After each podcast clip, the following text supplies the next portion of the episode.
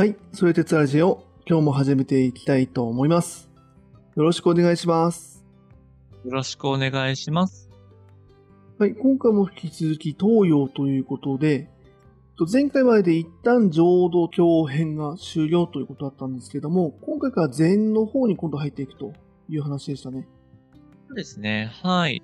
まあ、人の名前で言うと、英才と道元っていう、この二人をちょっと取り上げたいなと思っておりますと。うんうんうん。はい。聞いたことある？覚えてる？英才、道元とか。あ、そうだね、禅の、なんけ、曹洞宗とか？だっけか。そうそうそう。曹洞宗が道元道元。英才が銀在宗だっけかな？と臨済宗。うんうんうんうん。です。そうそう。で、あと日本ではね、なんか流れとして、大幕宗っていう流れも禅ではあるらしいんだけど、うんうんうんまあ、それはちょっとまたね、別の流れらしくって、一応この英才、イコール臨済宗、まあ道元イコール曹洞宗みたいなやつがね、それこそ教科書とかでもやりやすいですね。で、まあ、今回はね、基本的にその、なんだな、それぞれの人をまあ2回分ぐらい、ちょっともしかしたら道元3回とかになるかもしれないんですけど、まあ取り上げて、その、まあ鎌倉のこの時代に、まあ浄土教がね、そうやってこう、法然、親鸞、一辺みたいな感じで、まあいろいろこう広がったりとかね、あの、なんだろうな、それぞれの教えが、なんだ、深まっていったよみたいな、話と同じ感じでこう取り上げてみたいな、なんて思って。はいはい。禅はあれだよね。あの、前シリーズで一回取り上げて、あの、なんだっけ、だるまさんだっけか。そうだ、ダルマ、そう。あそうです。あの、えっ、とね、菩提ダルマさんっていう人が始めたのが禅でね。そう。で、そこから、あの、臨済ってまさに、こう、臨済中の臨済の人っていうのが臨済義元っていう人がいたと思うんだけど、その人が始めたものが、日本にも伝わってきて、こう、臨済宗になってるっていう感じね。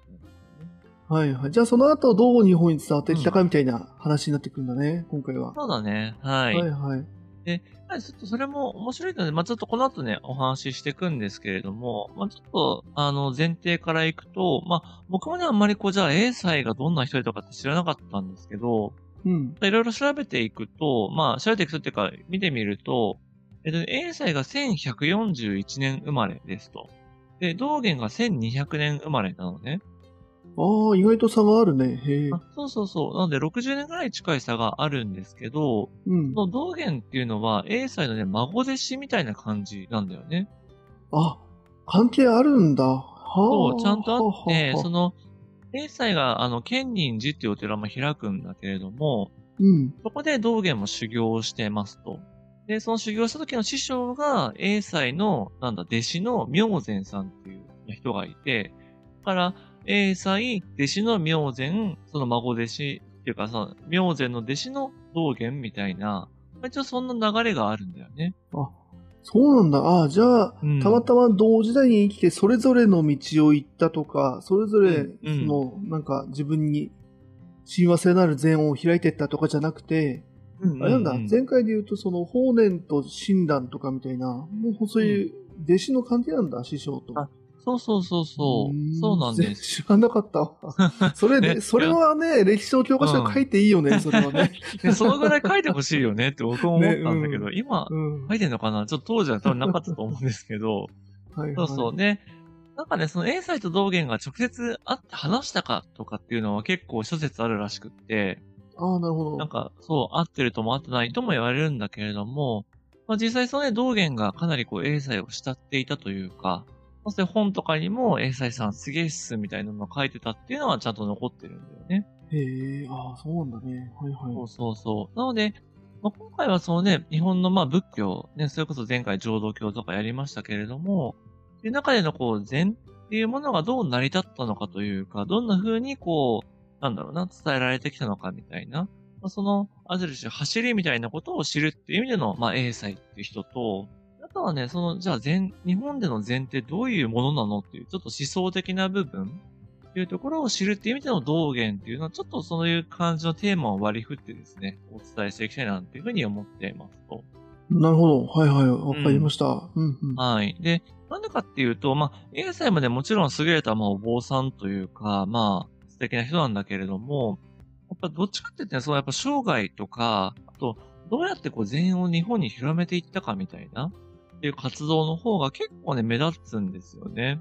逆に言うと、当時で言うとさ、やっぱ禅っていうのはもう、なんだろう、信仰宗教的なというか、まあ、後でまた話すんですけど、ちょっと迫害とかも受けてたぐらいなのよね。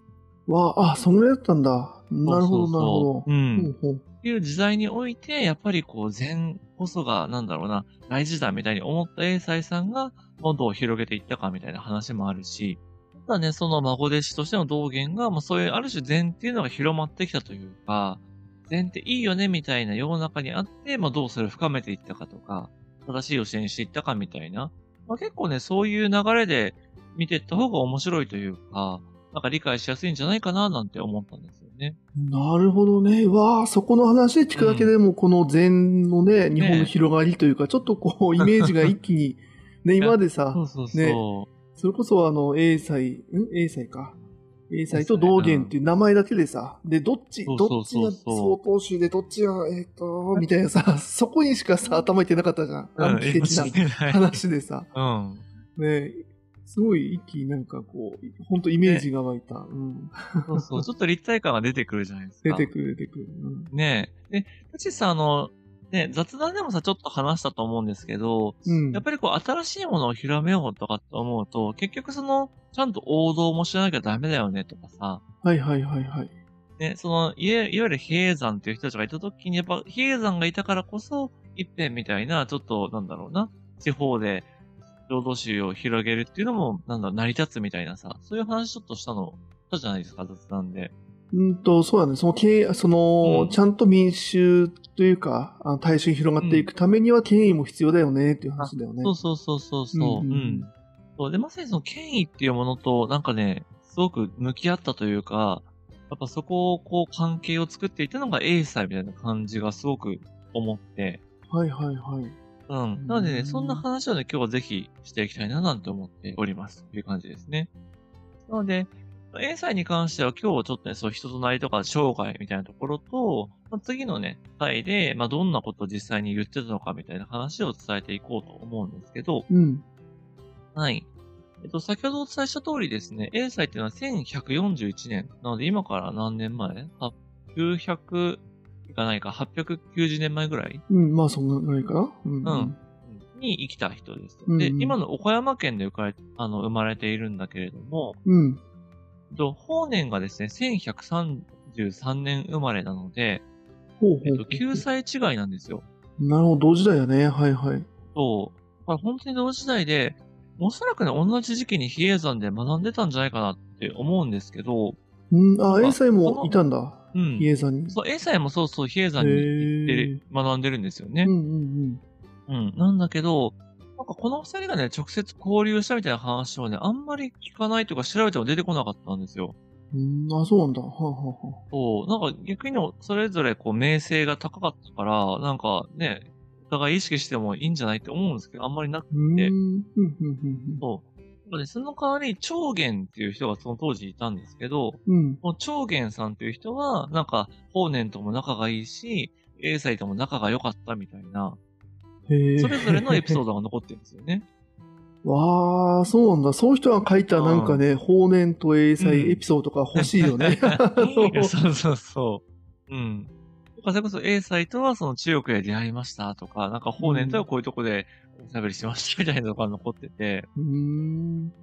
そう。だから、やっぱりこう、ね、さっき兄貴がさ、ねそれこそ、英才といえば、なんか臨済宗って、それしか知らんかったって言ってたけれども、うん本当そんな感じで、やっぱいろんなこう読みていくと、なんか人の名前とかさ、どこにいてどうで過ごしてとかっていうのが出てきて、うん。そういうのを見るだけでもね、すごい面白いな、なんて思いながら、ね、今回ちょっと台本を作ってたんですけど、その A さんもやっぱり、えっとね、あの、さっき言った通り、比叡山には登って出家してますと。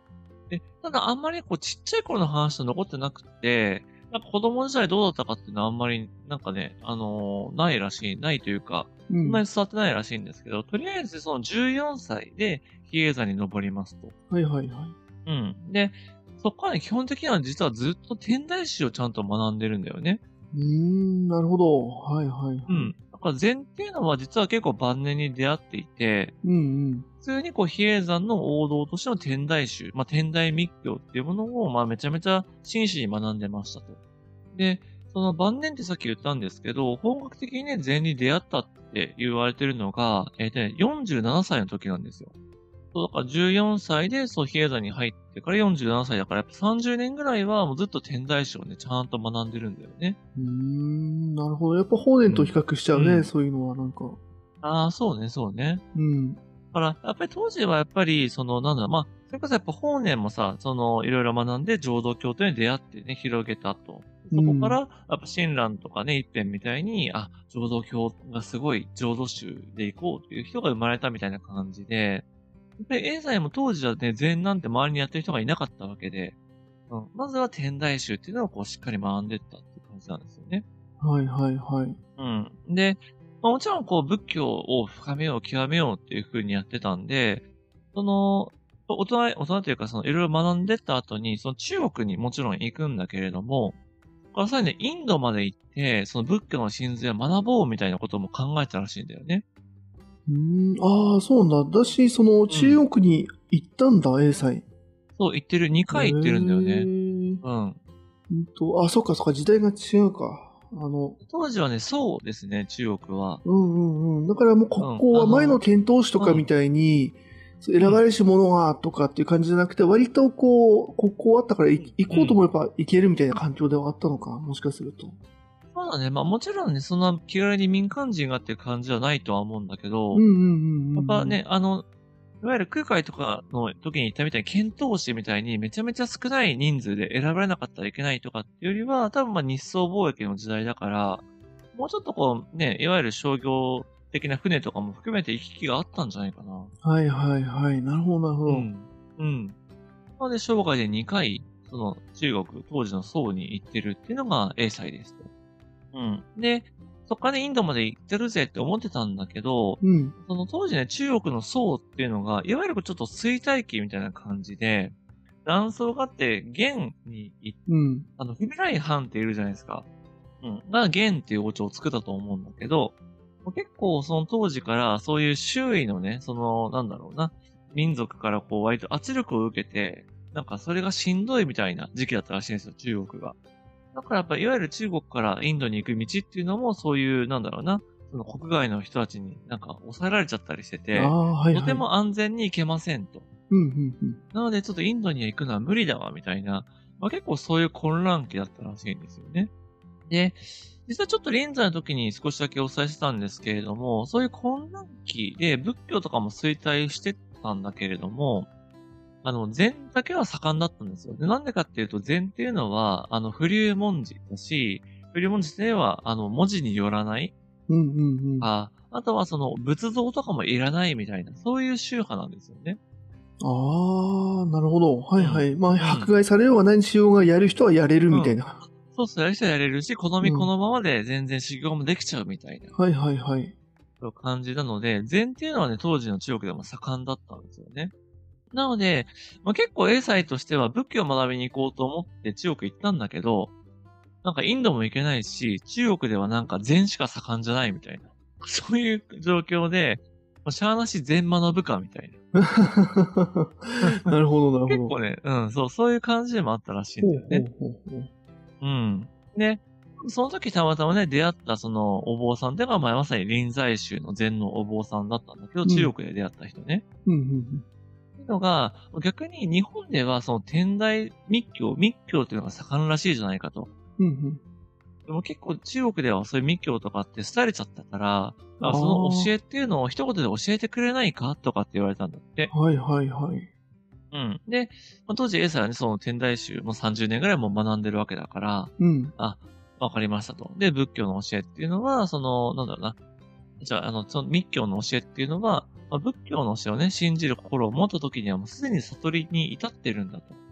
まあいわゆるこう大乗仏教でもそうだけど、そのいわゆる修行して修行して、えっ、と、いつか仏になるっていうよりは、もう好みこのまま仏になれる。涅槃に至ることができるんだよっていうようなことを返したんだって。うんうんで、そしたらその中国のお坊さんが、あ、それだったらなんか僕らがやってる禅と同じだね、みたいなことを言われて、ほうほうほう。そう、あ、そうなんだっていうところから、こう禅に興味を持ち出しました、みたいな、なるほどなるほど。うんそう、なんかそういうエピソードが残ってるんだよね。うん。そっか、同じ仏教の中でも大乗仏教にだいぶ近いねっていう感覚を持ったんだね。英才は。そうそうそうそう。まあ、一応大乗仏教の中ではあるんだけど、あそれ密教と、そうそう。あ。密教も大乗仏教なんだっけ？一応ね、大きなくくりでは。そうか、ごめん、その辺がもうぐちゃうんごちゃごちゃになったよねもう何回か続けて聞いちゃってるから、なるほ確かに。ど。はいはい。なので仏教ね、複雑なんですけど、うんそうそうそう。なので、一応密教と禅っていうのは結構全然違うねっていうふうに思ってたんだと思うんだけど、あ、その共通点があるんだったら面白いって言って、うんまあ、こうある種、まあ学びも始めましたと。で、うん。なので学び方的には、それこそ法然みたいになんかこれまでの教えはダメだっつって、なんか浄土教とか阿弥陀仏にすがれみたいなことよりは、うんうんうん。前提のもちょっとちゃんと学んでみようかなみたいな。はいはいはい。まあ、結構そういういろんなのがある中での禅もいいよねみたいな。まあ、結構そんな感じで学び始めてるんですよね。うんうん。まだこれにこう、なんだろうな、こうんう、深くハマるっていうよりは、まずうんしっかり学んで教養を広めとこうみたいな、まだそういう感じってか。雰囲気なのかなそうだね。そうそうそうそう。うん、で、まあ、だってやり込んでいく中で、あ、禅すごいじゃんとか、うんこれを広めたいみたいにふうに思って、まあ日本に持ち帰っていきますみたいな感じなんですよね。はいはいはい。で、まあ、今言った通り、その中国でね、その禅っていうものを学んで、じゃあ日本に戻ってね、禅を広めるぞっていうふうに思ってやるんですけれども、うん。すぐに、あの、日本にこう禅が広まっていくかっていうと、なかなかね、そうはうまくいかない事情があったんですよ。事情？ほうほうほう。そう、事情。これ何かっていうと、実はね、その当時日本でも、その禅っていうものを広めてる人がいましたと。へえ、うんうん。そう。で、禅自体はその中国ではなんか盛んらしいぞとか、あの、実際日本にも、なんだろうな、もともとこう伝わってはいるんだよ。それこそ最長。うんうんうんまさに、まさに比叡山を開いた最長が、禅っていうものがこういうもんなんだよっていうことを自体は残してたんですよ。ああ、なるほど、そっか。学んでき、うん。うん学んできてはいたんだ。こういうのあるよっていう。そうそう、学んできたはいて、そうそう。はいはいだから主流ではないけど、一応な、こういうもんだよね、みたいなのもあったんだよね。うんうんうんそう。っていう中で、一人その京都でね、禅を広めようとしてる農人さんっていう人がいたんだけど、この人はね、ちょっと癖者というか、まあ、若干こう歴史上ちょっと悪役っぽく書かれてるんだよね。ほうほうほう。うん。まあ、要は英才が、その、純粋な禅を広めて、農人さんっていうのはちょっと、なんだろうな、あの、暴、暴流とかアウトサイダーだみたいな感じになっちゃってるんだけど、なんでかっていうと、その、もちろんね、ちゃんと比叡山とかで学んで、そういった天台宗とかそういうものを身につけてはいたんだけれども、うん。なんかあんまりね、こう、特定の師匠とかにつかずに、なんか自分は悟ったみたいな、まあ誰にもなんかついてないんだけど、俺は悟ったぜみたいな感じで、割とこう主張してるような人だったらしいんだよね。おー、はいはいはいうん。は勝手に宗派とかも開いちゃって、で、なんか俺の禅を学べみたいな感じで開いてもやってましたと。で、でその教えがどんなものなのかっていうと、まあ、我々はすでに仏であると。まあ、これはいいよね。さっきのさ、あの、禅の話とか、その密教の話と同じなんだけどい。、うんうん。すでに仏であるから、修行とか、いわゆる戒律、決まり事とかも必要ないし、うんうん。ただただ寝っ転がってれば OK なんだみたいな、おー。こ 割とそのぐらいのことを言ってたらしいのね。の人、なんか一遍パクったんじゃないの？禅に。いやいやいやエッセンスを。エッセンス確かにね。うん。何でも OK みたいなね。でも割とそういう感じで、ちょっとあんまりやっぱ緩いよねみたいな話なんだけど、うんうんうんやっぱそれはそれで、やっぱり当時勢いを持って広がっていたし、そうだね、楽だもんね。うんうん そう。楽だし、まあ、結構ね、現代でも続いてるのかな。やっぱちゃんとこう、一つの流れとしてやっぱね、続いてたらしいんですよ。へえ、うんうんうん。で、やっぱそうしちゃうとさ、やっぱ比叡山からすれば当然ちょっと警戒するわけよね。うん。そうだね、あんまりにもハードル低くしたなーっていうね。そうそうそうそう。だし、ちょっとさにさはどうなのよみたいな話とか、うんまあでもやっぱり勢いはあるからなんとかしなきゃみたいな話があって、うんうんうんいわゆるこう、京都でのね、布教禁止とのね、あの、言い渡されたらしいんですよ。いや、もうお前教えちゃダメと、禅を。あ、この農人さんがね。農人さん。うん。へえ、はいはい。これ以上布教、あの、仏教って言うな、みたいなことを言われたらしくって。その比叡山の偉い人たちからね。そう偉い人たちからね。そうそうそう。やっぱそんな状況だったんで、英才がこう、意気揚々と帰ってきてさ、よし、俺も禅を学べ、学んだし広めるぞとかって言った時に、お前も禅広めんのみたいな。無理無理、京都今、布教禁止だから、みたいな。うんああ、禅はちょっとダメだよ、みたいな。そう、禅はダメだよ。禅に対するアレルギーみたいな、ちょっと拒否反応があったわけだ、当時ね。そう、当時ね。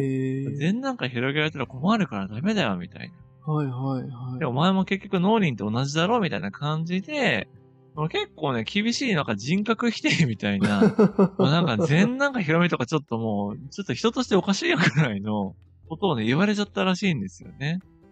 うわタイミングが悪かったね、本当に。そうね。そう。だからまあ、そういうね、やっぱ時代の中でって話なんですけど、だからこそそのエーサがね、やっぱ全を広めようっていうのはできなかったし、まあ、もちろんね、その比叡山側側としても、やっぱり新しい派閥がこれ以上広がっても困ると。ああ、そっか、自分たちがまあ本流だと思ってるしっていうね。そうそうそうそう。おそらくね、当時、あのー、法然のさ、まさに浄土宗とか広まってただろうから、そんな浄土宗も広まって、なんか禅とかも広まっちゃったら、ちょっとさすがになんともししがしがたいわ、みたいな感じもあったと思うんだよね。で、まあ、ただまあ、英才としても、とはいえね、じゃあ黙ってこう見てるというか、せっかくで学んできた禅を広めたいって思いはあるので、京都がダメならということで、えっ、と、福岡に戻るんですよね。戻るというか、やっぱりあの、前回さ、一辺もザ財布、あの、福岡で九州で開きましたみたいな話をしたと思うんですけど、やっぱり多分当時京都の次は福岡みたいな感じがなんかあったんだろうね。っていうところで、まあ、福岡にそうお寺を作ったりとか、これも教科書でもしかしたら学んだのを覚えてる方いるかもしれないんですけれども、あの、公然五国論っていう、公っていうのは起こす、ね、復興するとかの公に禅は、まあ、いわゆる禅宗の禅ね。で、五国っていうのは国を守る。うん、の論っていう本を書いてるんですよ。で、これっていうのは結構その英才の、まあ、首長って言われてるようなもので、あの、実際こう、比叡山とかあるいは他の宗派から、こう、批判はやっぱ受けるわけなんだけれども、まあ、それに応えて、まあ、前提のは実はこんなに優れたものなんだよとか、実はこんな正当性があって、そんなパッドでの信仰宗教じゃないんだよみたいな、そういうのをちゃんとこう書き記して主張したみたいな本なんですよね。ああ、なるほど。私のオリジナルじゃないんですよと。うん、ちゃんと中国から学んでき たものなんですよという話ね。そう。だし、実はそのさっき言ったみたいに、いや、実は最長とかの時代から脈々とちゃんと受け継がれてるものなんですよ、みたいな。ああ、なるほど、なるほど。はいはい。うん。それ中国からの権威だけじゃなくって、実は日本の中でもちゃんと権威があるというか、歴史があるものなんですよ、みたいなことを、まあ、ちゃんと伝えようとしている本として書いたんですよね。なるほど、なるほど。うん、うん。これはね、あの、本年の結構、あの、大原問答とかに近いかなと思って、やっぱりこう、新しい教えをしようとしたときに、やっぱり既存の権威からの、まあ、イチャモンというか、やっぱりそういう挑戦を受けるし、やっぱそこに対して、ちゃんとこう、なんだろうな、言い返せるというか、ちゃんと論破できないと、やっぱりこう広まっていかない。なるほど。あれか、あの、うん、法年ほどではないけど、多分会う人会う人にずっと言われたんだろうね。囲まれてイベントが開かれたわけじゃないけれども、ちょこちょこもうちょっとちっちゃいイベントとか、ちょこちょこ聞かれたりしまくって、それをの、うん、FAQ をまとめた本なんだね。うん。あ、そうそうそうそう。これを読みなさいみたいな感じで。まあ、実はあの、これって、あの、仏教の歴史としては本当にずっとあることで、もうそれこそね、ブッダもさ、やっぱり当時のバラモンの人たちとか、ああ、はいはいはい。ね、うん、あの、いわゆる主流と言われた人たちからしたら信仰宗教で、うんうん、仏教とかなんだよ、みたいな話を言われてたんだけど、まあ、それをことごとくね、こう打ち破って、ある種仏教に回収させたみたいなさ。うんうんうん、まあ、そんな話もあるぐらいなので。確かに確かに。うんやっぱりね、こう、ちゃんと問答をするとか、そこに答えていくっていうのは、まあ大事というか、やっぱそれをやったからこそ残ってるっていう感じなんですよね。そっか。まあそうだよね。うん、確かに新しいものを作るってどういうことかって話だね、これは。そうそうそうそう。そうなんだよ。で、まあ、これまでの話もね、結構その禅をどう広めたかっていうところの面白さがあったかなと思うんですけど、なんか、僕改めてこう面白いなと思うのは結構この先のまさに権威とどう付き合ってたかみたいな話で、権威っていうのは比叡山だけじゃなくって、いわゆる当時言うと朝廷、幕府なんだよね。で、英才っていうのは、当然その、なんだ、いわゆる一階のお坊さんではあるんだけれども、こうね、それこそ晩年になると、あの、当時言うと鎌倉幕府で源頼朝いるじゃないですか。初代将軍の、あの、一回期かな亡くなった翌年の供養をするときの、なんかそのプロジェクトのリーダーとかに選ばれてるらしいんだよね。すごいね。当時は、あれなのかな？どうなんだろう？もう全学んできた後なのかな？あ、晩年って書いてあるからそうだね、あと。うん。はいはいはい。そうそうそう。うーん。なのでやっぱそのぐらい、こう国のなんだろうな、中心に関わっていたりとか、うんうんあとは奈良にある東大寺。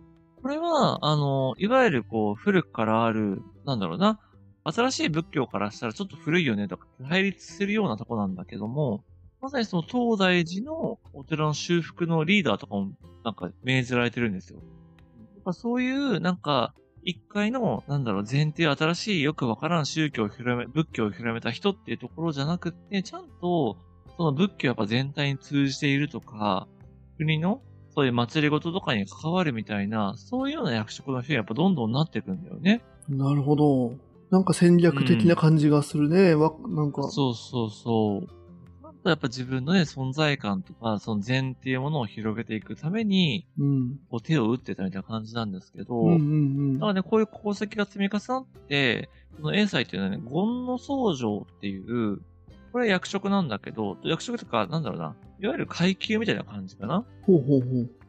軍隊でいうところの、なんだろうな、あの、大佐とかさ、中佐とかそんな感じで、権の僧正っていうのがあって、いわゆるトップからの3番手ぐらいの、まあ結構国で3番目にまあ偉いというか、そういう役職が高いお坊さんだみたいな感じまでやっぱ上り詰めるんだよね。ああ、そうな。これは、あれの比叡山の中の階級じゃなくて、いわゆる国の、あ、そうそう、国の正式な。うん。へえ、ああ、なるほど、なるほど。でもね、結構ね、ここからはなんか、あ、人間らしいとか面白い話で、うん。その時にね、結構英才からその朝廷に対して、なんかね、結構莫大な賄賂が渡されていたんじゃないかとか。はいはいはい。そう。あと実際にその、権の僧正って結構ね、高いくらいもらったんだけど、うん。でちょっとそれじゃ満足できなくって、大使っていう、なんかそういう称号もくださいっていうふうに言ったとかね。そういういろんなね、批判的な記録っていうのが、いろんなその当時の人たちの記録で残ってるんですよ。ああ、なるほど。じゃあそれはまあ本人が、うん本人が話してたことではなくて、周りから見た時のだから、なるほどね。そうそうそう。事実はどうかわかんないけども、そういう言われ方もしてると。そう。多分おそらく事実で、そういうちょっと厄介が含まれたとは思うんだけど、うん。ちょっと A 歳最近いい気になってるよねとか、うんうんちょっとそれはやりすぎだからって、あの別の人がなんかちょっと、いや、それは言い過ぎだよって収めましたとか、そういう話はやっぱ残ってるんですよね。うん。ああ、そうんその辺は興味深いね。なんか、そうこ、ここまで来てる人っていうのはね、こうん。う、うまく自分の立ち位置とかね、ここまでいければ、うんこんぐらいの影響力を発揮できるだろうっていう、さっきね、戦略的って言葉使ったけれども、はいはいちょっと違う感じがするね。この辺は読みが違うのか 何なのか。面白いね。何だったんだろう。うん。まあ、もちろんね、その戦略的だし、なんだろうな。こうできることをやったとも言えるけれども、やっぱり見る人から見ると、いや、そんなね、世俗の朝廷と、なんだろうな、あの、賄賂までて、あいつは叱らん、けしからんやつだっていう、もちろん見方もできるし、いやー、そうだね。うんううん。ん。あとそのね、今、大使っていう称号って言うそうなんですけど、その大使っていわゆる伝行大使とか弘法大使とかさ、その伝行大使は最長だし、まあ弘法大使は空海じゃないですか。ああ、そうなの弘法大使は知ってるけど、うんそうなんだ。そうそうそう最長も使大使。あ、そういうことなそう、の最長も大使なの。うん。っへえ。ていう感じで、あの、いわゆるこう、亡くなった後に送られる送り名みたいな感じなんだよね。ああ、そうなんだ。はははは。そう。なんか生きてるうちに、その大使になるっていうのは基本的にはないわけよ。で結構偉人レベルの人にね、与えられるものなんだけれども、うん。やっぱそれをね、こう自分から求めるっていうのは、やっぱちょっとこう、なんだろうな、はしたないというか、なんだ、やっぱ美美学に反するみたいな感じもあったなと思うんだよね、周りの人からしても。へえ、いやー、何を考えてたんだろうね。うん。うんね。だからね、そういう、こう、自分もね、空海とか最長ぐらいになったんだっていうふうなことを主張したかったのか、うんうんうんうん、ちょっとね、そこはもちろんわかんないんですけど、うん。うん。こういうふうな、まあ、話も残ってるぐらい、ちょっと人間らしいというか、そういう、なんだろうな、いわゆるこう組織というか、そういう大きな権威の中でどう、やっぱり立ち回るかみたいな、そうやってた人だなっていうふうに思うんですよね。いやー、いいね。なんか、こんだけね、名の残ってる人ってね、それこそいい話しか聞かないというかさ、あの政治そうね。ね、確かに確かに。ことがまあ多いというかの、残ってないのかもしれないけど、そもそもね。はいはい。うん。その消されちゃってね。うんうんうん。そうね。ああ、なんかこういうね、なんか人間の欲的な、出世欲的なところが、ね、しかもお坊さんでね、うん。結構な生、生しく。ただこれでなんかその失脚したとかっていう、なんか殺されたとかそういう話ではないのかなそうではなくて、やっぱりこう、なんだかんだね、英才、とはいえすごいよねっていう話はあるし、うんうんうんやっぱりこう、禅をね、ちゃんとこう、なんだ、歴史に位置づけたかったとか、ちゃんと世の中に広めたかった。で、そのためにやっぱり権威っていうのも必要だったよね、みたいな。やっぱりなんかそういうような評価ではあるんだよね。こう、歴史というか後世で見ると。だから、まあ、もちろんね、こう、悟りを目指すっていう、その純粋さからすると、ちょっと、なんか違うんじゃないか。そんな話今回出てこなかったもんな。出てこない。し、なんか、ある種さ、こう、禅ってさ、ちょっと前回で言うとさ、その禅問答でちょっとユーモラスだよねとかさ、うんうんうん。なんか、こんな風な捉え方したら確かに面白いねみたいな話ってあったと思うんですけど、うん。あんまりなんかそういうちょっとユーモラスな感じとかもね、なんかあんまりないんだよね。おー確かに確かに。なんか、うん普通にビジネスのさ、あのーう新、ん。なんだ、新市場開拓の 話を聞いてる感じがするよね。確かにね。あの、神秘体験とかもなかったし。うん。そうね、確かに。うん。あんまりそういうのやっぱ全面に出てこない人なんですよ。うんうんうんし、まあこれもちょっとね、なんか、あの、Google で検索したぐらいだからあれなんだけど、うん。その臨済宗のね、お坊さんとか書いた、なんだそのお寺のブログっていうかね、記事とか読んでても、あんまり普段、こう、英才を意識することありませんみたいな。そうやっぱり臨済とか、それこそその、なんだろうな。あの、いわゆるその、菩提誰もから続く、その、当時ね、中国の禅の、まあ、六祖みたいな、絵のか、うん。人とかっていうのは結構いて、やっぱそういう人たちのことっていうのを、なんか話とかで思い返すことはあるんだけれども、やっぱ日本で、えーあの臨済宗っていうのを、まあ、広めていたやっぱ英才っていう人を、だからやっぱりそう意識することは少ないんですみたいなことを書いてたのね。へえ、はいはいはい。うん。で、それはちょっとね個人の感想なのか、ちょっと全体のね、話なのかわかんないんだけれども、うん。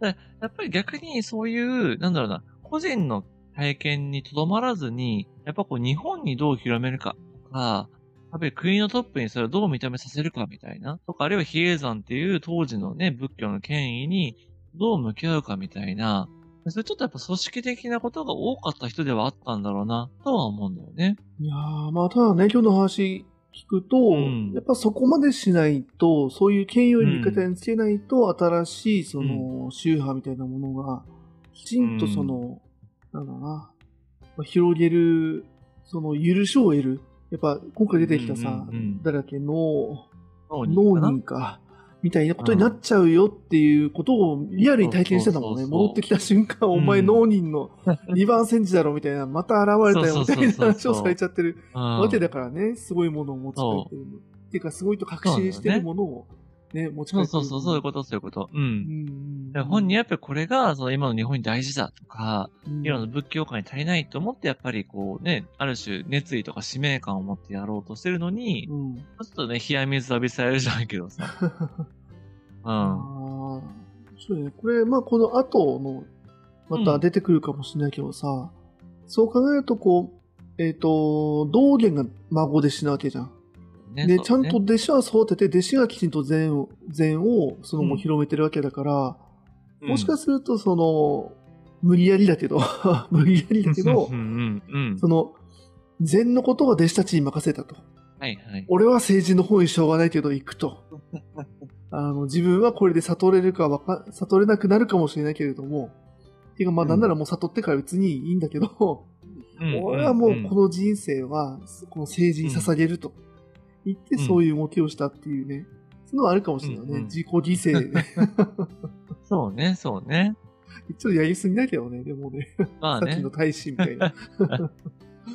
ちょっとそれは言い過ぎだと思うんだけど、まあやっぱりこうね、組織として、それこそやっぱり、そういうね、あの、お寺を建てるとかさ、組織をやっぱり、整えていく。で、その、いわゆる宗派として維持していくっていうのはやっぱり並大抵のものじゃないからさ。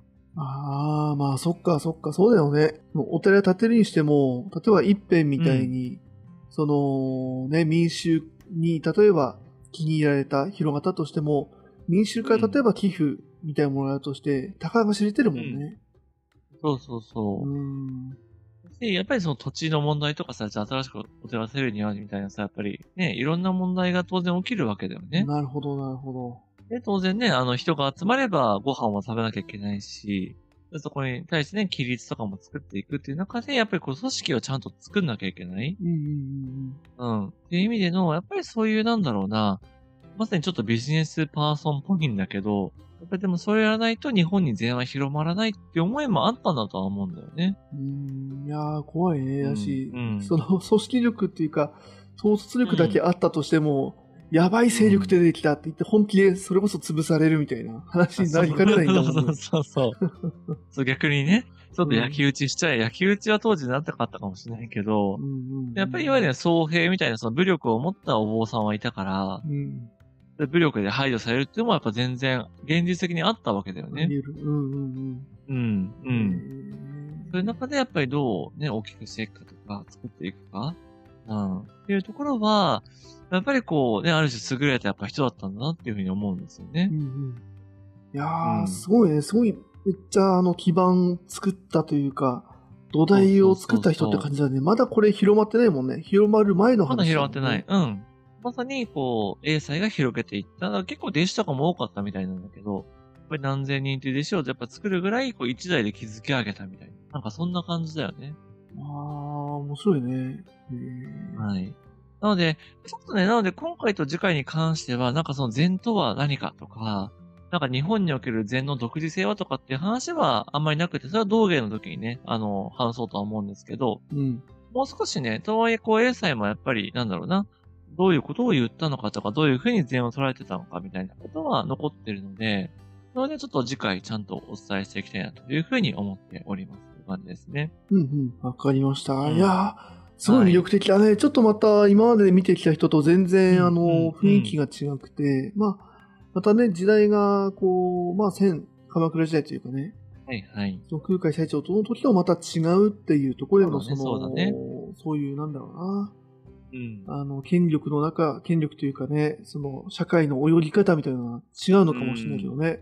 いや、嬉しいですね。だから、ぱりこう仏教のこととかもさ、学んでると、もちろん思想とかさ、その、お釈迦様がどう言ったとかってあるんだけど、うんなんかこういうね、歴史的なこととか、やっぱり社会的なこと、うんうんうん。そのつながりっていうのもすごく面白いなって僕も改めて今、なんかやりながら思ってるうんし、うんうんまあそういうのがね、あると、あの、余計にこう仏教がちょっと親しみやすくなるというか、うん。うんうんうん。なんかね、それこそ、なんか特別なことをやってるんじゃなくって、やっぱりこう当時、なんか新しい自分がいいと思ったものをどう広めていくのかとか、ね、そこにどう向き合うのかみたいな、結構ね、やっぱ現代にも生きるような、話もね、あるんじゃないかななんて思うんですよね。いやーそうだね。なんかやっぱ理想だったりと、この現実のバランス感覚ってものが、そうそうそう。多分ちゃんと優れてないとというか、そのちゃんとこう、マッチしていかないと、環境とね、多分、さっきの脳人みたいに潰されちゃったりとか、あの、一辺みたいになれる人は本当に少なくて、大体がその目標、理想にうん。準じていくだけなのかな、みたいなね。そうだね。うん。だからね、それを追求、やっぱ道半ばでね諦めちゃうとかさ、うんあると思うんだよね。ね、そういう人は歴史にも残んないからね、わかんないっていうね。そうそうそう。うん。うーん、面白いな。いや、でもそういう英才がね、次じゃあ、どういうまあ話、どういう禅を持ってきたのかっていうところはね。